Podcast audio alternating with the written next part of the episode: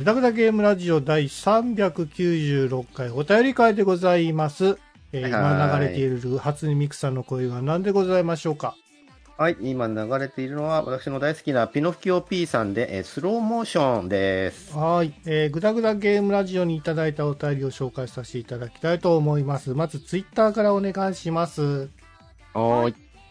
えーではツイッターからいきます。えーアポロさんからいただきました。ありがとうございますありがとうございます。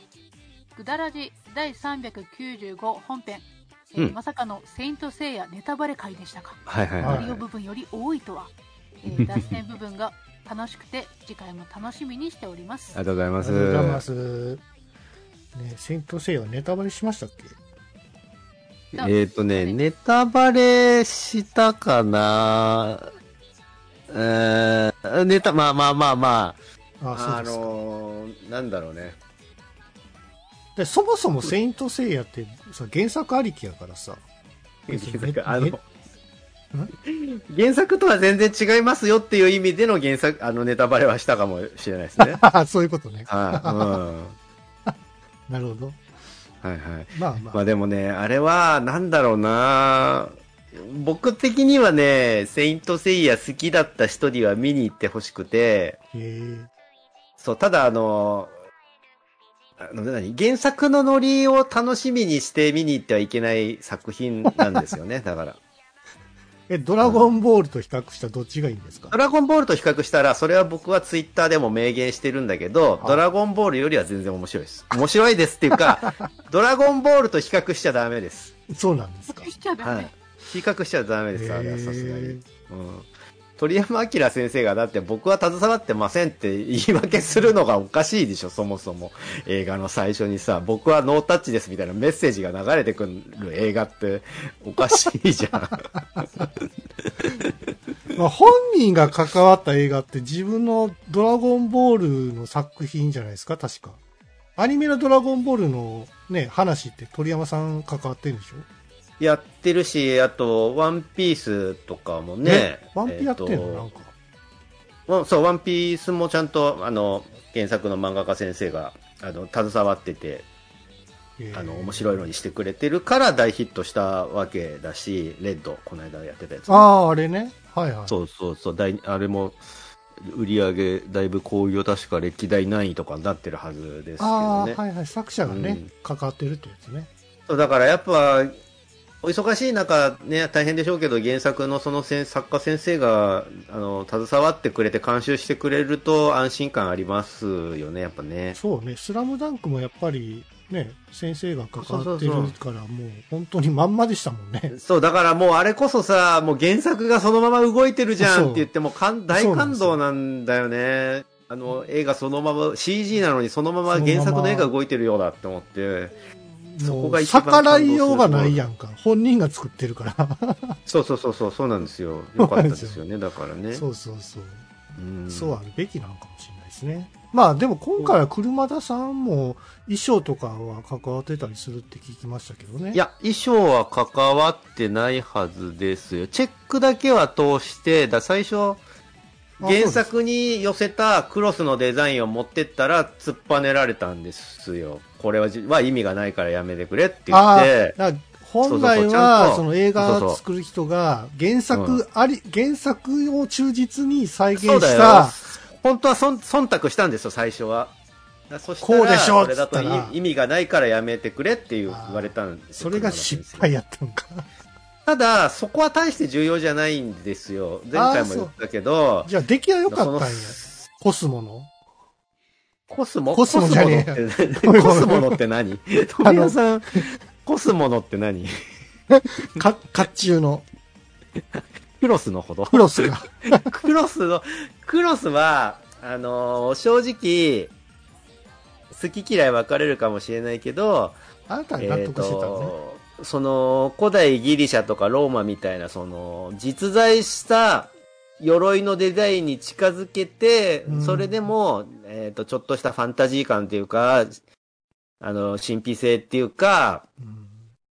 その、実在、完全に実在の鎧とはまた違いますよ、みたいなちょっとおしゃれな模様を入れてみたりとか、そういう感じの落としどころとしては僕は、えー、セイントセイヤの一ファンとしてはそこまでダメ出しはしたくないんですよ。頑張ったねって思ってるし、ちゃんとクロスのあの、セイヤがクロスを、旧ペガサスクロスから、本当のペガサスクロスに、あの、き着替えるっていうか、その、本気を出してバージョンアップするみたいなシーンもあったから、あおーちゃんと旧クロスと新クロスを両方入れてくれてるじゃんとか思って、そこも僕は評価したし、ペガサスファンタジーのアレンジを流してくれたところもちょっとテンション上がったりもしたんですよ、僕。うわーそれはペガサスファンタジーじゃんとは思ったけど、ー絶対必要ですよ。だその、いかんせん向こうの人の映画作りで、その下地にこってり時間をかけすぎるっていう良くない癖が出ちゃってて、いやだからその盛り上がりが短いよ、その、ペガサスファンタジー流れたらもっとその聖夜と一気のバトルなりなんなりをがっつり見せてくれないとダメなのに、その、セイントになってからの戦いのところがもう5分もないのはどうなんだみたいなことを僕は 前回言ったと思うんですけど。原作で思い出したけどさ、はいあの、ボルテス5って知ってる？ボルテス5超面白そうだね。見に行こうね。あれ、あれすごくないですか？原作通りじ日本ゃないでか。ですも、日本でもちゃんとやるらしいから、配信なのかな、日本は。配信かね？いや、だからその原作忠実に再現したらああなるんかなって思ってて。濃よすぎるでしょう。あの、ちゃんと剣があの、シャカシャカシャカシャカって伸びるところもちゃんと CG でやっててさ、ね いやもうかっこよす、あの、超電磁コマのシーンとか見た？見超電磁コマをあんなにリアルに描けるんだって思う。超電磁のコマだよ。子供が遊ぶコマで戦うロボットなんてさ、どうやったらリアルにできんのって思ったら 超かっこいいでやんの、超電磁コマ。合体シーンもさ、ちゃんとアニメを忠実にしてるんだよね。めちゃめちゃかっこいいんですよ。いや、あれは、ああいうなんかリスペクト映画としてはさ、最高じゃないですか。そうそうそうファンムービーとしてそうね。やってくれたら、セイントセイヤもあそこまでやるべきやったんちゃうのって僕は思うんですよ。そう、だから、あのーどそう、どこまで、そのね、愛があったら、セイントの部分をもっと描くべきなんじゃないのかって思うんですよね。いや、ちゃんとこう、ペガサス、流星剣って言った時、後ろにさ、ペガサスの、ね、それも絶対、まあ、バーンって出てさ、そう、ねそうそうそう、そうです、そうです。やるべきやんか。だからそれを、それこそね、ボルテス5みたいなのが、うんその、セイントセイヤの映画作った監督がボルテス5を作ったとするなら、はい。ボルテス5の建設、建造のシーンに1時間半かけてます、みたいな。敵がね、せ侵略されてきて、はいじゃあそこから、あの、それを、あの、打ち返す、追い返すために巨大ロボットを作ろうって言って、そのドラマパートに1時間半かけました。みたいな。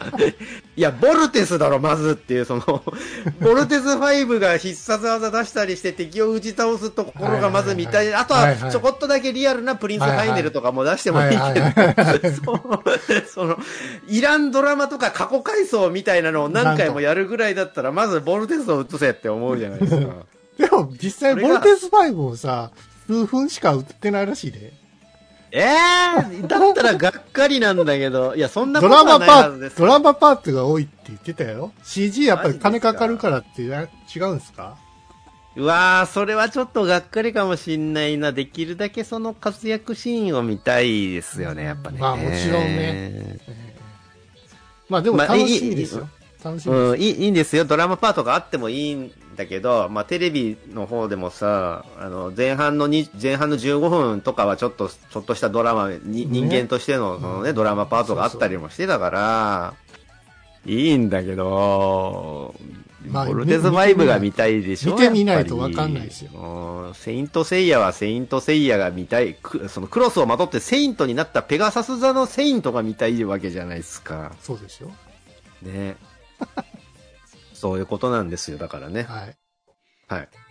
そう、これがネタバレだとするならネタバレ確かにしちゃってましたけど。はい。ありがとうございます。はい、ありがとうございます。はい、えー、続きまして、なめさんからいただきました。ありがとうございま。すす。さらっと、すごいこと言ってた。うんやすさんがやすを？うんはい。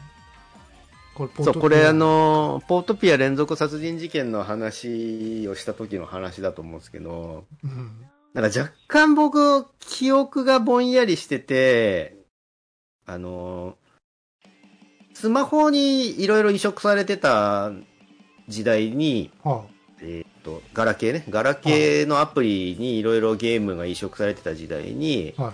この、ポートピアとか、あと、オホーツクに生ゆ、あとミシ、ミシシッピとかもやってたかな。おお。だそういうなんか名ゲーム、そうそうそうそう、ゲーム周りの移植の仕事をしてて、で、ポートピアってシャワーシーンはなかったっけ？ミシシ、あれかな？オホーツクの方かな？シャワーシーンがあるのは。その、シャワーシーンをうまく、あの、色数少ないのに、女の人がシャワー浴びてるところのドットを打って、それになんか、もやみたいなのの、掛け網みたいな感じで、その裸をうまく隠し、しかもちゃんと、裸が完全に隠れるようにしないと、その、レギュ、あの、何レーティング的にダメだから、全年齢だから、それをちゃんと隠しつつも、だけどちゃんとシャワーシーンとして色気が出るように、ちょっとシルエットで、ところどころ残しつつ、みたいな感じの仕事をしてたんですよ。あー オホーツクかな、これ。そうそう、そんな仕事をしてましたっていうことをた前回ね、確か言ったと思うんですけど。まあまあ、何らかしらね、そういう。そうそうちょこちょこやゲームのね知るんですよ。ポートピアもでもやってた気がするなそうそうそう、やってましたね。はい。うん。あこの間さ、有野課長が忍者龍剣伝をプレイしててさ、ね、そうですか。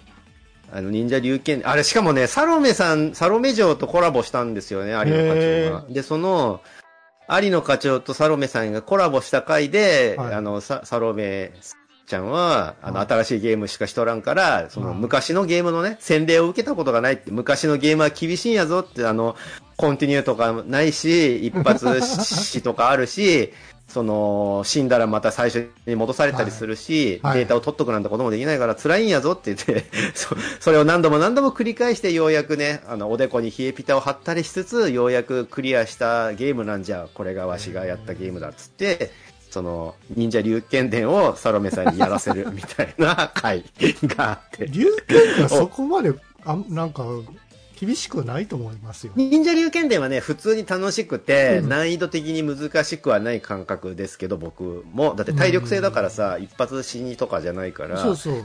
全然優しいじゃんって思ってたけど、やっぱね、サロメさんは大苦戦してたね。へえ。うんやっぱりトランスフォーマーやってほしいな。トランスフォーマーこそ地獄じゃろう。あれは。トランスフォーマーさ、俺んちの、俺んちのっていうか、うちの会社の社長が作ってたらしくてさ、そうなんだ。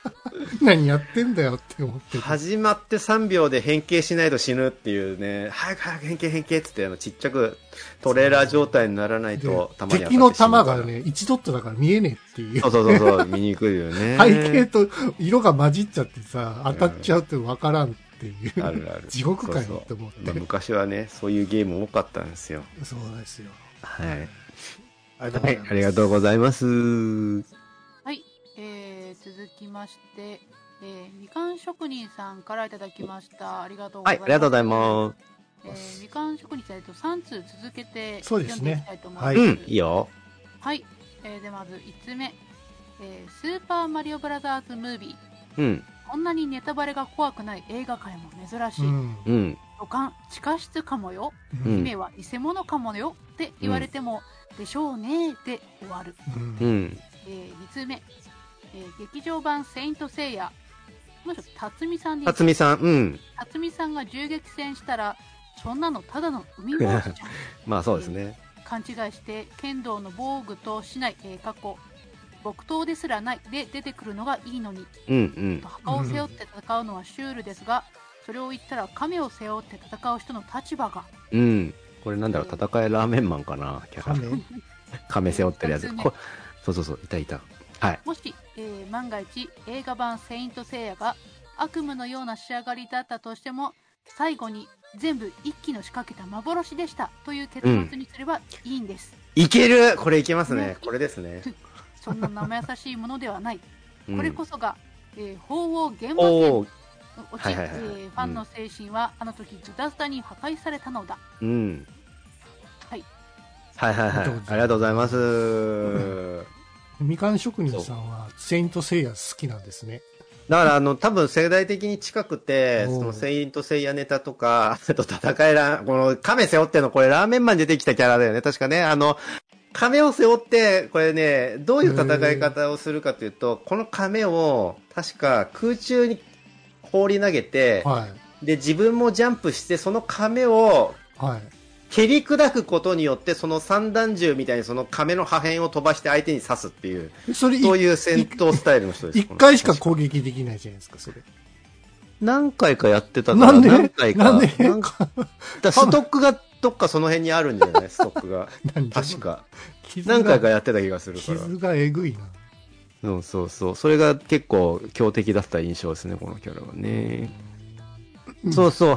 鳳凰玄魔剣ね、そのペガ、あの、フェニックス一機と言ったら鳳凰玄魔剣つって、その、なんかね、敵が油断してたりとかしたり、えっ、と、味方側があっさり負けたりして、えーって思ったら、実はそれ以前に、そのフェニックス一機が鳳凰玄魔剣という幻を仕掛ける技をすでにかけてたよ。だからお前が見てたのは全部幻だったのさって言って、要はそこでリセットできるっていうすっげえ便利な技なんですけど、確かにそれを映画始まってから終わるまでずーっと現場券見させられてたっていうんだったらそれ夢落ちやん。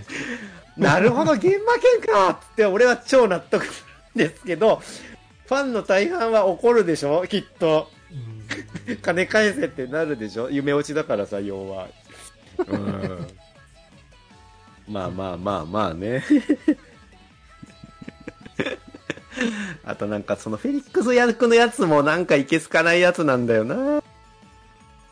えーそうそうだ、このね、まあ日本が舞台の話だからさ、セイントセイヤうんはしょうがないんだけど、本当はそのブロンズセイント、主人公のブロンズセイント5人組がもう全員あの日本人なんだよね。その、えっ、と、木戸光正だっけ？その木戸家のおっちゃんが集めた孤児たちを集めて、えっ、と、セイントとして、えっ、と、育て上げて、で、それをまあ、えっ、と、孫娘として育てている木戸沙織、えー要はアテナ。アテナの生まれ変わりである木戸沙織のボディーガードとして守ってやってくれっつって育てたのがそのブロンズクロスの5人たちなので、うん。だけど、ハリウッド版だとそういうのがもう一切なしになってるんで、えっ、と、木戸沙織さんも外人さんになってるし、フェニックス一期も外人さんになってるわけなんですよ。うん。だから原作に一番忠実なのが割とそのセイヤ、えっ、と、マッケンユー君がやってるからそのセイヤで、セイヤ、あ、セイヤがね、あ一番原作に近えなって思ったのが、あの、赤い T シャツを着ててくれたことが 一番、あ、セイヤと同じ赤い T シャツ着てくれてるって思って。はいはいはいはい。そこが一番ね、そういえば。そうそう、原作のリスペクトを感じたかな、そう。うんあとはそのマリン、はいはい。セイントセイヤって CG アニメにもなんなかった CG アニメにもなったよ。CG アニメにもなってそっちて、のが近くなかった？CG アニメはね、だいぶ忠実に作ってました。確か東映さんが作ってたような気がするんでですけて、あのーまたあの CG 屋さんのさ、うんあのーね、CG だったらこれをリアルにできるんですよっていうのの、あの、壁が出て、クロスを超リアルにさ、金属金属したタッチで描いてて、ど。ああ、めちゃめちゃ重い感じの、いいじゃないですか。重さを感じる感じ、本当の金属ですみたいな感じのタッチで描かれたクロスを、うん。セイヤたちが着させられてまてで、あとね、それはどうなんだって思ったのが、あの、たまにコミカルな顔をするんですよ、セイヤが。あの、車田先生がさ、車田先生たまにギャグっぽい顔を描くじゃん。はいはいはいえーありま、すね。リングにかけるの石松がふざけた時にやる顔わかる？わかるわかる。わかるわかる。超ディフォルメされた手,、抜きの顔みたいなのするじゃん。あれはギャグを担当ですから。ギャグ担当みたいな顔するんだけど、で、セイヤ、セイントセイヤでもセイヤがたまに、あの、後半のすげえシリアスなと時にはもうしなくなっちゃってたけど、前半のまだ緩かった頃によくふざけた顔をして、あの、気の抜けたディフォルメされた顔をやってたんですよ、セイヤが。そそれを CG 版で、こういう表現もできますよ、CG で。っていうのをやりたかったらしくて、その、はいシリアスな顔からふざけた顔にするっていうのを、3、4回繰り返してたの、CG で。であ、セイヤはそんなに毎ちょこちょこふざけるキャラではないんで、そんなにふざけた顔を押さなくてもいいですけどって俺は思ってたんですけど、いやでも CG でこんな柔らかい表現もできるんで、つって、その、金属のクロスのその質感と、えっ、合と、普段のかかっこいい顔からふざけた顔に毛布するっていうのを、できますよ CG でっていうのを見せたかったらしくて、それが鼻についたかな。いや別にええやんか、それぐらい。だ CG やってなんかそうだよねって思って、俺は。まあ、技術をね。そう。見見せたいせたがる。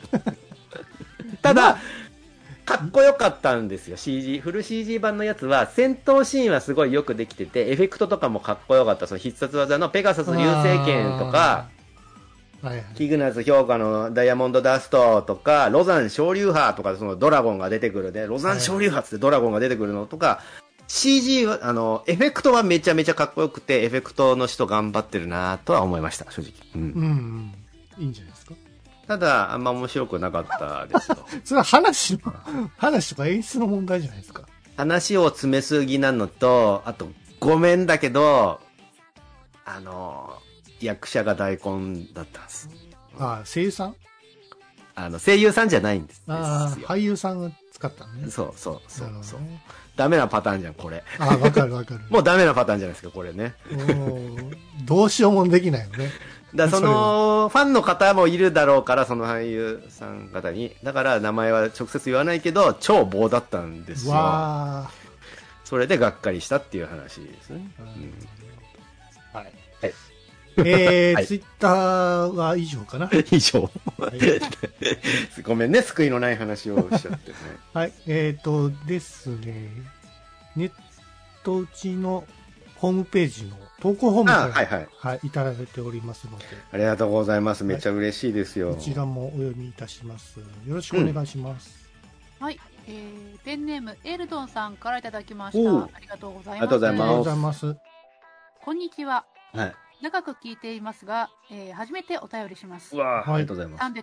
395回拝聴しましたうん。私も小学生の子供と一緒にスーパーマリオザムービーを見ましたうう。ん。家族で見るには最高のエンタメ映画でしたうん。うん。私がこの映画で一番びっくりしたのはマリオがキノコを嫌いだということですこれね、これっね。て有名な話なんでしょうか？うん。小さい頃からマリオシリーズで遊んでますが初耳でびっくりしましたうん。うん。今までのゲームのマリオも嫌いなキノコをいっぱい食べてピーチを助けていたのかと思うと面白いですね、うん。うん。楽しい番組をありがとうございますいえいこれからも楽しみに拝聴しますありがとうございます。ありがとうございます嬉しい。なんか、うん。すごい、ななんでしょう。こうやって長く聞いてくれてる人もいるんですね、ちゃんとね。そうね。これが、あの、お便りくれるって、割と、その、結構ハードル高いんじゃないかなと思っていて。そうね。そう。我々も、だってあんまりね、お便りとか人の番組に書かないじゃん。確かにか、かかんな、そういう。うん。だからそれがこうやってあの、お便りくださるっていうのはめちゃめちゃ嬉しいな、えースーパーマリオね。やっぱ子供と見るとやっぱいいっすね。そそうそう、だから。ら、あの、エルドンさんみたいな見方がやっぱ一番正解だったんじゃないかなと思っていて、ね、ほらそれであの、またその見終わった後に子供といろいろおしゃべりしたり、一緒にゲームできる一緒にゲームしたりもできるもんね。だから、今の時代に合った映画だなっていうのもすごい感じています。いいと思います。でね、マリオが、あの、キノコ嫌いだっていうのは確かに僕も映画見てて、えー、って思ったんだけど、調べたらそんな設定どこにもなかったから、オリジナルやん。多分ね、映画のオリジナルなんじゃないかなって思いますね。ないと思います。このキノコ嫌いっていうのを。食ってたじゃん、散々ってね。思うもんね。あれは、あれは食うというシチュエーションやったのかな。接触してでかくなるだけだったからね。ドット絵の場合は。そうだっけ？ドット。ああ、まあ、そうか、そうか。なんか吉田戦車がいつもふざけてキノコ食ったりとかするから。それはあったかもしれない。それの影響で食ってた印象になっちゃってるけど、ゲームでは食ってないのかもね。ゲームで当たったらね、でかくなったりってやつですあの、だ、そうだそうだ、食って、あれ？あ、そうだそうだ、えっとね、違う違う違う違う、えっと、ゲームの中では食ってるんじゃなくて、実際には、あれは助けているんだよね。えーっと、ブロックとかを叩くと星が出てきたり、花が出てきたり、キノコが出てきたりするのは、あれは、クッパの力でブロックにさせられてるそのキノコなり、そのスターさんなり、あー解放して助けてあげてる解釈なんですよ。だから確か星にも顔があったと思うんだけど、あれはあるあいうキャラなんですよね。へえ、そうなんだ。で、フラワーとか、それこそキノコとかは、その、王国の住民だったのに石にされてて、ブロックにされてたから、それを助け出してあげてるっていう解釈だったはず。へえ、それすだからそうそう、富谷さんが言うように食ってるわけではないんだ。ただ、映画の中では、俺キノコ嫌いなんだよねっていうセリフは確かにあったから、え、そうなんだって思ったんです、僕も確かに。まあね。そうそうそうそう。で、なんかパパスタの中にもなんかキノコがうんぬんみたいな感ああじで、そうそう、食卓してたよね、確かね。うんうん、うん。してたよねあったあっそう、美味しいのにね、キノコって思いながら見てました、僕は。はい。た。ルイージはどうだったの？普通に食べてたか？ウィキージは好き嫌いないんじゃないかなわかんないけど、キノコね、僕、新しい食べ方だなって思うのがあって、うんえのきだけあるじゃないですか。えのきわかる？あの、鍋に入れるえのき。はいねあんま消化されないままお尻から出てくる。えそうなの？えのき。えのき消化されないで出てくるじ知ゃないですか。俺、コーンとか知ってるけど。ココーンコーンはほとんど消化されないらしいね。ね、コーン。まあ、えのきもなかなか消化されないけど、そのえのきの、うん。普通過食部分食うところっていうのはあの、傘に近い方じゃないですか。もちろん。僕が食べたのは、あれの、えっ、と、まあ、泥とかがついてたらさすがにダメなんで、その根っこ近くの、うんもうほぼほぼ束になってる部分、はいはいはい。ちょっとほ硬いやつぼほぼな。束になってる硬い部分を、ステーキにして食べるっていう食べ方があって。ああ、いいんじゃないですか？そう、僕それ最近初めて知って、それを、うん。あのーまあ、フライパンでソテーして、バターで、いやソテーして、うん。で、塩コショウとあと、あのー醤油垂らしたかな、うん醤油ちょこっと垂らして食ったら、めちゃめちゃうまかったんですよ。まあ、噛み応えあるからね。あの下の方。そう、シャキシャキなのよね、うんえのきだけの芯。あれね、茹でて食べるとね、ちょっと硬いなって感じでしたね。そうそうそう、だから、うん。その感じを想像してソテーして食ったらめちゃめちゃ美味しくまあいいえのきだけの茎。うんうん。もう、なので、ますますキノコ類が好きになりましたよ、私は。ああ、キノコ。キノコ、キノコどれ食ってもうまいですね。僕好きなんですけど。キノコではなくて、おかしいな、キノコでさ、どっちつき、タケノコ派、キノコ派ってあれあるじゃないですか。僕は、えー、まあ、味はそんなに変わらないと思うんだけど、ええ味違うぞ。クッキーの味違うやんか。そうなんだ。うん。全然そこにこだわりなかったっす。多分チョコレートは同じなんじゃないかな。僕は正直言うと、味とかに差はほとんど感じてなくて、食べやすさっていうその、持つところがあるっていう観点から。若干キノコの方が食いやすいかなって思ってます。あの、タケノコの里はあの箇所、あの何？持つところがさ、ちょっと短いじゃないですか、クッキーが出てる分。はいはいはい。で、ちょこっとチョコがついたりするのよね、指に。それが、ああ、もうちょっと溶けたチョコ昔さ、ちょっと話違うけどさ、あの、クッキーパートが、あ、のとこと、あとなんか、チョコパートのところの、なんか、はい。お皿があって、はい。で、そのチョコパートをクッキーにつけて食べるっていうのなかった？あった、なんだっけな、それ。なんだっけ？あったね。なんか、え、それヤンヤン棒とかじゃヤンヤン棒かな？ヤンヤン棒でいいのかな？ヤンヤン棒って何？えっとね、そんわかる、な、わかる、わかるよ。つかささん世代だとヤンヤン棒なんですよ。で、え俺とかトミヤンさん世代にもそういうのがあって、あの、チョコにディップしてそうそうそうそう食みたいな感じだよね。ー、あれうまかったんやーそう、それは、今の世代で言う、今の世代なのかな？ヤンヤン棒が今の世代かどうかわかんねえけど、ヤンヤン棒の方が新しい、確かに。本当で、俺とかトミヤンさんがイメージしてるのはもっと古い何かです。そう、もっと古い何か。で、ヤンヤン棒はさ、ほら、縦に高いパッケージだったでしょ、確か。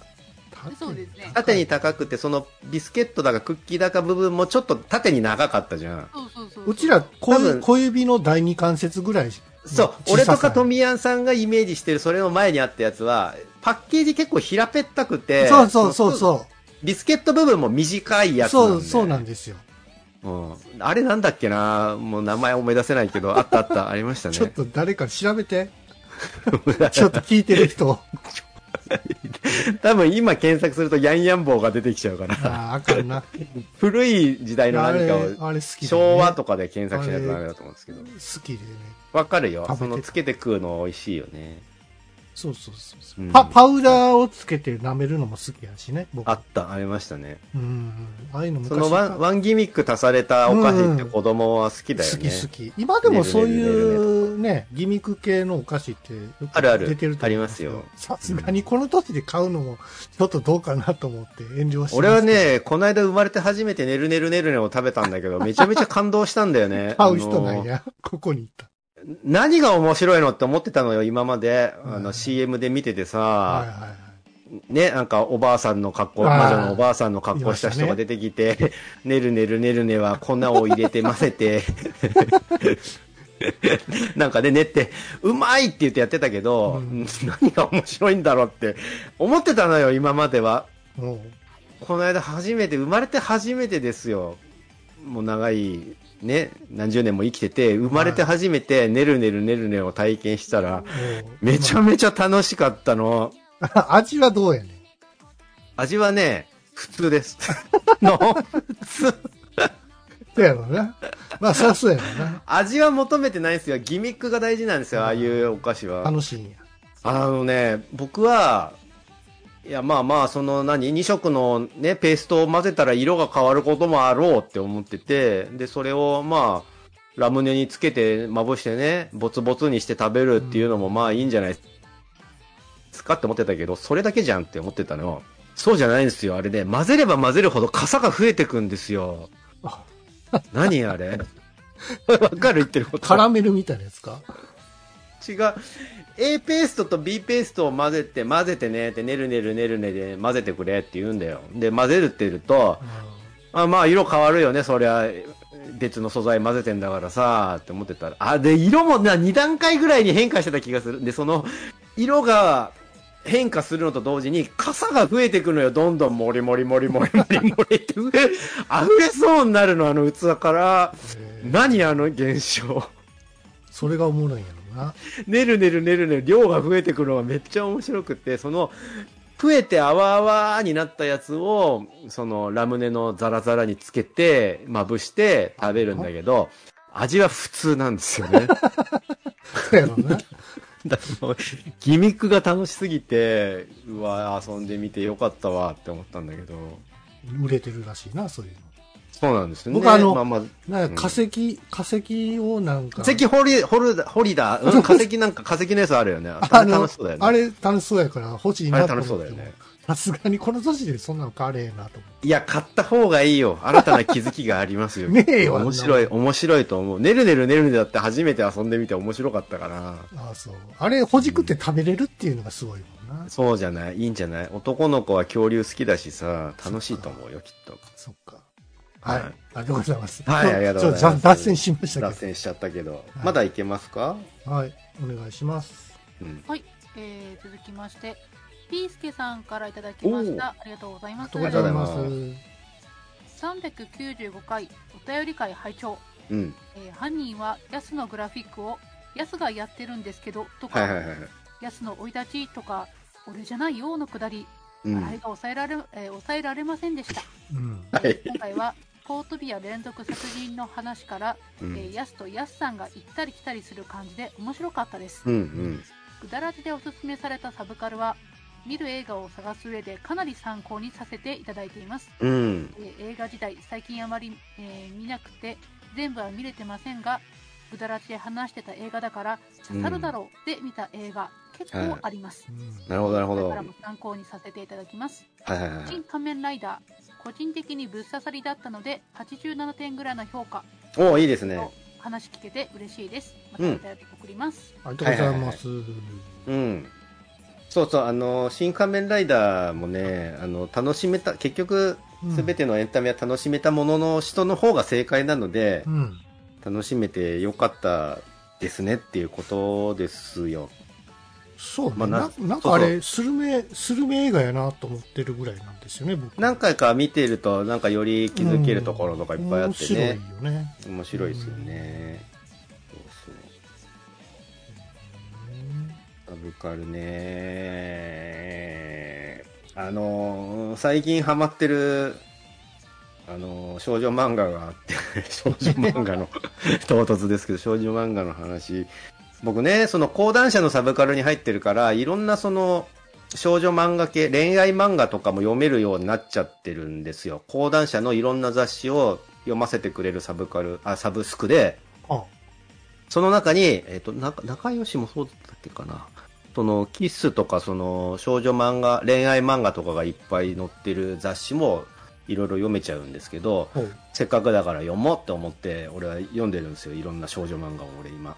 でその中で、えっとね、最近ね、これはすげえって思って、すげえっていうか、しあの、切なーってなってるのが、えっと、あ、有賀理恵さん、えー、ありなしのありに、えー、加賀の賀で、えー、理恵はカタカナで、有賀理恵さんっていう人、作家さんの、こぼれる夜にっていう漫画なんですけど、えっと、うん基本恋愛ものです。恋愛もので、ただ、主人公、その男の子と女の子がどちらも、えっ、と、あの、養護施設出身の子なんですよ。で、現在進行形でまだ養護施設に行って、いずれは出ないといけないっていう、その二人の男女の話、養護施設にいる男女の話なんだけど、恋愛漫画としてその進んでってて、その二人はお互いのことが好きで、えーそれを二人は好意だって思ってどんどん近づいていっているんだけど、うん。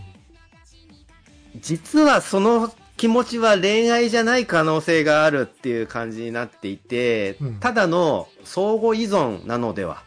えっ、と、本当はお互いが好きなのではなく、その二人は二人が二人とも親に捨てられてるんですよ。で、親に捨てられてて、愛というものを与えられてこなかった。その中で、同じ養護施設にいるど同族同士がお互いを守りたいとか大事にしたいっていう気持ちが発生して、うんその中で、えっ、と、離れたくないみたいな気持ちになるのよ。だこの養護施設から卒業した後も、同じ学校行くとか同じところで働きたいみたいな気持ちがなっていって、それを二人は恋愛だってしているんだけども、実は大人の目線から言うと、それは恋愛じゃなくて、その相互依存なのでは、うんみたいな感じのテーマになってて、どっちなんでしょう、これって思って、今僕はすごい楽しみにして読んでいる。めんどくさそう。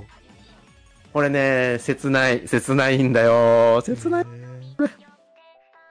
これもまだね、始まって今10話ぐらいしかやってないから、入れるなら今ですよ、こぼれる夜に。おすすめです。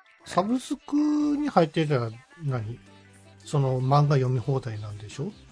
そうですね、これは、えっとね、僕が読んでるそのサブスク、講談社のサブスク、えっと、コミックデイズっていうのに入ってて、うん。コミックデイズが相談、講談社系の雑誌をいろいろ読めるんですよ。週刊少年マガジンとか、アフタヌーン、アフタヌーンとか、いはい。イブニングも読めてたけど、イブニングは廃刊になっちゃったから、あとモーニング、宇宙兄弟とかが載ってるえモーニングとかも読める。もう全部読める。ほぼほぼ読めるんですええよ。俺それ入ろうかな。だ満喫行くの嫌なんですよ、めんどくさいから。これは、えっと、で、その、えー僕はコミックデイズのサブスクに入ってるんだけど、コミックデイズは単話読みもできるんで、サブスクに入らなくても読めるんですよ。で、うんな多分その制限されてんのかな最新話いくつかまでは確かタダで読めたはずなんですよね。へえ。でも時代はもう漫画もサブスク時代になってるんですね。そうそう。だってあの、あれですよ。あの、電子書籍、電子デジタル雑誌のサブスクでしか連載してない作品とかもいっぱいあるかまあ、でしょら、うね。うわ読みたいのにサブスクに入る以外手段がないみたいな作品も結構あるんですよ。なんか買う、まあ今電子書籍買うっていうことをやってたりするけども、ほとんどうんサブスク化にしちゃえばさ、うん。いいわけでしょ？まあまあ。まあ、やそうでする、ねやるんでしょうけどもね。う。うんん。そっちの方が利益出ると思うんですけどね。まあなんか、あんまりそのサブスクでいろいろあっちこっち入るとまたそのね、入りっぱなしで読まなくなっちゃったのにお金だけ払い続けるみたいな現象になっちゃうから、うん。ちょっと気をつけないといけないなとは思ってるんですけど、僕はそのジャンジャンプと講談社の2つのサブスクに一応入ってますかね。はい。うん。うん、うん。はい、ありがとうございます。いやしすけさんありがとうございます。はい、えー、では続いてクラゲさんからいただきましたありがとうございますありがとうございますありがとはい。ザ・スーパーマリオブラザーズ・ムービー拝聴しました、えー視聴しました、うん。えーマリオの映画として見たいと思うシーンが余すところなく入っていましたねそうですよね。細かい部分のノリが、えーアメリカのエンターテインメント映画でございという感じでしたがうん。マリオにそれがミックスされているのは新鮮な体験でしたうん。ポリコレなのか何なのか分かりませんがピーチ姫が武闘派になっているのも単純に面白いうん。うん。うん。子供がキャーキャー喜ぶ声とか聞きながら見たい作品だなと思いました、うん。えーもう一つ、えー、とこちらも、はい。えー数年前から通勤中に過去回を1回から順に聞いていましたがありがとうございます。えーついに300回まで到達しましたうん。富安さんとヤスさんの語りとともにその年の出来事を思い出しながら楽しく聞けています、うん。ちょっと早いですがえーそろそろ400回到達ですねなるほどね。これからも楽しみにはい。はい、ありがとうございます。ねツイッターの方のも読んじゃう？あ、もうそれも読みましたよ。あ、これがそれか。はいはいはい。はいありがとうございます。なるほどなるほど。はいはい。はい、ありがとうございます。そうなんですよね。そろそろ400回。400回ね。まあ400回っつっても何もないけどね。そう、なんかね、昔は100回記念とか200回記念でなんかやってたけど、やらなくなったんで、いつの間にかしれっとね。しれっとね。ああ、はい300回ですけど、みたいな感じで、何普通に過ごしちゃったよね。でもなんかなんかプレゼント企画とか昔はやってたんだけど、最近はやってないですよね。もうなんかめんどくさくなってきてる。あ いやいや、まあね、あのー長く聞いていただいてるリスナーさんもね、たくさんいらっしゃいますし、まあその時代時代になったね、そのコンテンツとか、まあゲームはあまりやらないですけどね、映画とか漫画とかもね、それこそ富谷さんがいらなくなったゲーム機とかをプレゼントすればよかったのにさ、いらなくなったゲーム機なんかないっすよ。え PS4 とかさ、遊んでないんでしょ？どうせ PS4 はやってないですね。プレゼントしましょう、じゃあい。やいやいや、いやいやいや、いやいや、じゃあやったのよ、起き出すクエストでいいじゃないですか。オキあのね、僕ぶっちゃけ言うと、オキュラスを布教したい気持ちもある、VR の感動を広めたい気持ちもあるから、正直、あ全然あ、あの、何？プレゼントするのはやぶさかではないけど、うん自分が使ったのはダメじゃない？あの、身につけるものだからさ。ああ、そういうこと？うん、だって自分が長年着た古着をあげるみたいな感じに近いじゃん、ちょっと感覚として。だって、あ、汗かいたりするんですよ。あー VR それは VR ゴーグルつけてるから。さすがに嫌でしょ。匂いが。うんじゃあガンプラでいいや。そう、だから、いらなくなったガンプラあげる。だ昔はガンプラあげるプレゼントやった気やっするんだけてない、やってどな。ない。一回もまだやってないよ。やってないっけ？アッグとかもあったら、誰か欲しいかもしれないよ。なんでさ、アッグをあげてもいいものにあげ、あげアッグはめちゃめちゃかっこいい機体だろうがドリルついてて。ジャブローのあの硬い地盤を掘り進んだんだぞ、あれで。工業用やったんだ。まあでも確かにその、あの、ぶっちゃけ言うとダブってるのとかがあるんですよ、ちらほら。そうなん、ダブリもあるんだよ。あの、まあそれはうっかり買っちゃったのもあれば、量産型だから複数あってもいいよねって思って、2個買ったり3個買ったりしてるのもあるんで、だそういうのは別に、なんだったら1個プレゼントプレゼント出しても全然いいですけど、ね。うん。いやもう、なんかほら、使ってるものを出すのもちょっとね、いやらしいし。そうなんですよ、そうなんですよ、ね。新品の方がいいじゃん。ないですか。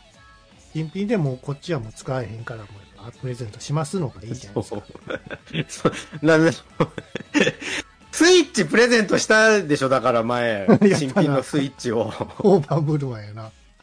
あと、宮さんもなんかプレゼントしなえ？じゃよ。あ僕じゃあ RG、嫌ですよ。だって、使っ、使ってるもんは嫌やって。なそれこそ、あの、あれですよ、ほら。あのー、ティアキンのソフトとか、今欲しがる人いるでしょ、きっと。使ってるやんか、今。違う違う、新しいのを買ってたよ、だから。なんで買うねんな。だ だから俺だって、スイッチ、新品のスイッチをプレゼントしたわけですよ。だから、それせえへんかったらええやんか。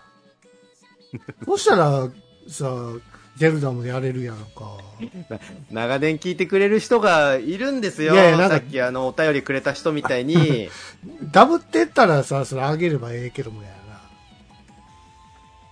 な。なあ。え、やつさんは断捨離がする、断捨離するんやったらさ、それは提供した方がいいんじゃないですか？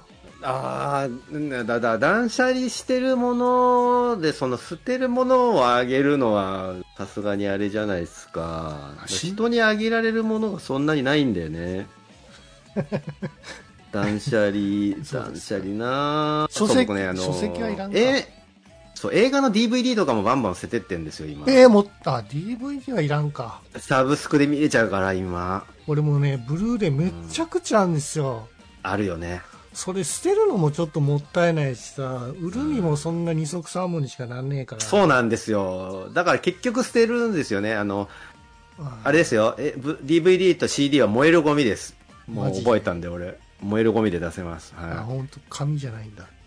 うん。そう、あとあの、フィギュアね。フィギュアも燃えるゴミです、あれ。あの、プラスチックでできてるけど。最初は燃えないゴミかなって思ったんだんですけど、もしくは資源ゴミかなって思ってたんですけど、あれは燃えるゴミです。どうですかうん。あと、ビニール傘は燃えないゴミです。ビニール傘ね。あービニール傘ねうん。あの、金属とほビニールが混在してるけど、あれは燃えないゴミですね。うんあと、意外なところで、牡蠣の殻。牡蠣の殻はね、燃えるゴミです。牡蠣の殻。金属っぽいのにって思うんだけど、あれは燃えるんですって。牡牡蠣蠣の殻ね。牡蠣？牡蠣。ああ食べる牡蠣ね。燃えるゴミ。燃えるゴミです。はいはい、燃えるゴミね。貝殻だからね。うんはいまあ、プラじゃないですからね、あれ。そう。だから気づきが多いよね、断捨離してると。これ燃えるんだって思って。うん、まあうんね、番組用のステッカーまたさあの作ってっていうのもあるしね。あー、なんかね、そう、あー、捨てちゃったなー。あの、昔吸った名刺、いっぱい出てきたけど、断捨離で捨てちゃった。またくだらじの。また作ればええやんか。そうそうそう。まあそうなんですよね。まあ、まあそういうステッカー類とかポスター類とか作ってさ。そうだね。あの、何かしらあげられるものがあれば全然プレゼントに出すのにやぶさかではないんだけども、いいかんせんその、しまったっきりで汚かったりとかするからな まあなんかあれば考えときますわ。はい。うん。ということで、えーグダグダゲームラジオ、第300、何回でしたっけ、えー96 6回、ねお便り会でございました。はーい。えー、そうですね。ゼルダの伝説、今、夜勤やってるんですけども、うん。まあ、ちょっとね、あの、僕、し仕事してるじゃないですか。うん。時間ないじゃないですか。うん。だからちょっとあの、なんていうんですかね、増殖バグうん。今やっててですね、うん。もりもりあの、アイテムがね、増えるっていう裏技があって、それを今やってて、うーん、これやってもな、ゲームつまんなくなったら台無しやなと思いながら、アイテムを増産してるとみやんと、これ何バグ？バグです。バグ技？バグ技。なんかでも、いい、いい、いいんすいいんすよ。あの、さあ、時間も限られてるしさ、うんうんずんずんガンガン進みたいみたいな人もいてさ、よくゲームを、うん。あのーバグ技で無敵モードにして、無敵なまま無双して最後まで行くみたいな。で、ストーリーだけ楽しむみたいな人もいるじゃん。うーん、いや、なんかほら、なんかギリギリ感も好きなんですよ。そうそうそう、あのーだから、俺そういう人は、はい。そういうゲーム性を楽しみとはしてないんだなって思ってたから、あスストーリーだけ終えればいいっていうタイプの人なんだあ、僕はねどっちもあるんですよ。どっちもやりたいんですよ。だから、2周目は、2周は、あの、そっちの方面、あの、バグ技を駆使して、む ああの、俺強感で遊びたいっていうのはあるんやけど、2周はさすがにもう社会人はできないんで、はい。はい。だから、どっちか振るっつったらもう、やっぱ無敵感かな。初めからバズーカ持って、無双した方が楽しいよな、みたいな感じ、そう、なんか。ね、僕その、ゼルダの伝説、その面白いよって言われてて、手が出ないのは、はい。まあそのスイッチが溜まってるからっていうのもある、あ、スイッチじゃねえや、えっ、と、スチームのゲームが溜まってるからっていうのもあるんですけど、めちゃめちゃ時間取られるらしいじゃん。時間泥棒って。めっちゃ時間泥棒ですよそうですよそのあ遊びの余地がいくらでも幅広くて、そうです、そうです。どこまででも遊んでられるみたいなことを聞いちゃって、そうですねやべえなって思ってそれ聞いて。いや、ええやんか、別に。それ、自分が楽しいんやから。まあ、何かまあそを、まあ、うなんだよね時間が取られるっていうのはね、それはしょうがないけども、その分楽しめてるんやから。それをやられちゃうと多分僕は今やっててパンパンになってる今6本ぐらいソシャゲを同時進行してるんですよ。知らんがな、そこのソシャゲを進行してるどれかがこぼれると思うんですよね。いいじゃないですか、別に。いや嫌ですね。じゃあ、進めたいです。まあじゃあそうで6す本。どれも取りこぼしたくない。それもあって進め始められないんですよね。ベルだね。はい。えー、肉フェえっとねだいぶ前ですけど肉フェスっていうねあの肉くに肉をいっぱい全国各地の肉が集まってきて肉を食べるフェスみたいなのがあって、それに行ったんですけど食いまくるぞって思ったらえー、もうひたすら食いまくってやるぜ全国の肉をって思って行ったんですけど、うん。2皿食ってもうほぼほぼお腹いっぱいになっちゃって 3皿目が割と苦痛だったやすと。年。えーうん。最近グエル君がドラマに出て何？と思った出てたね。えー、出てたね犬の司でした。はい、はい。それでは皆さん、さよなら。さよなら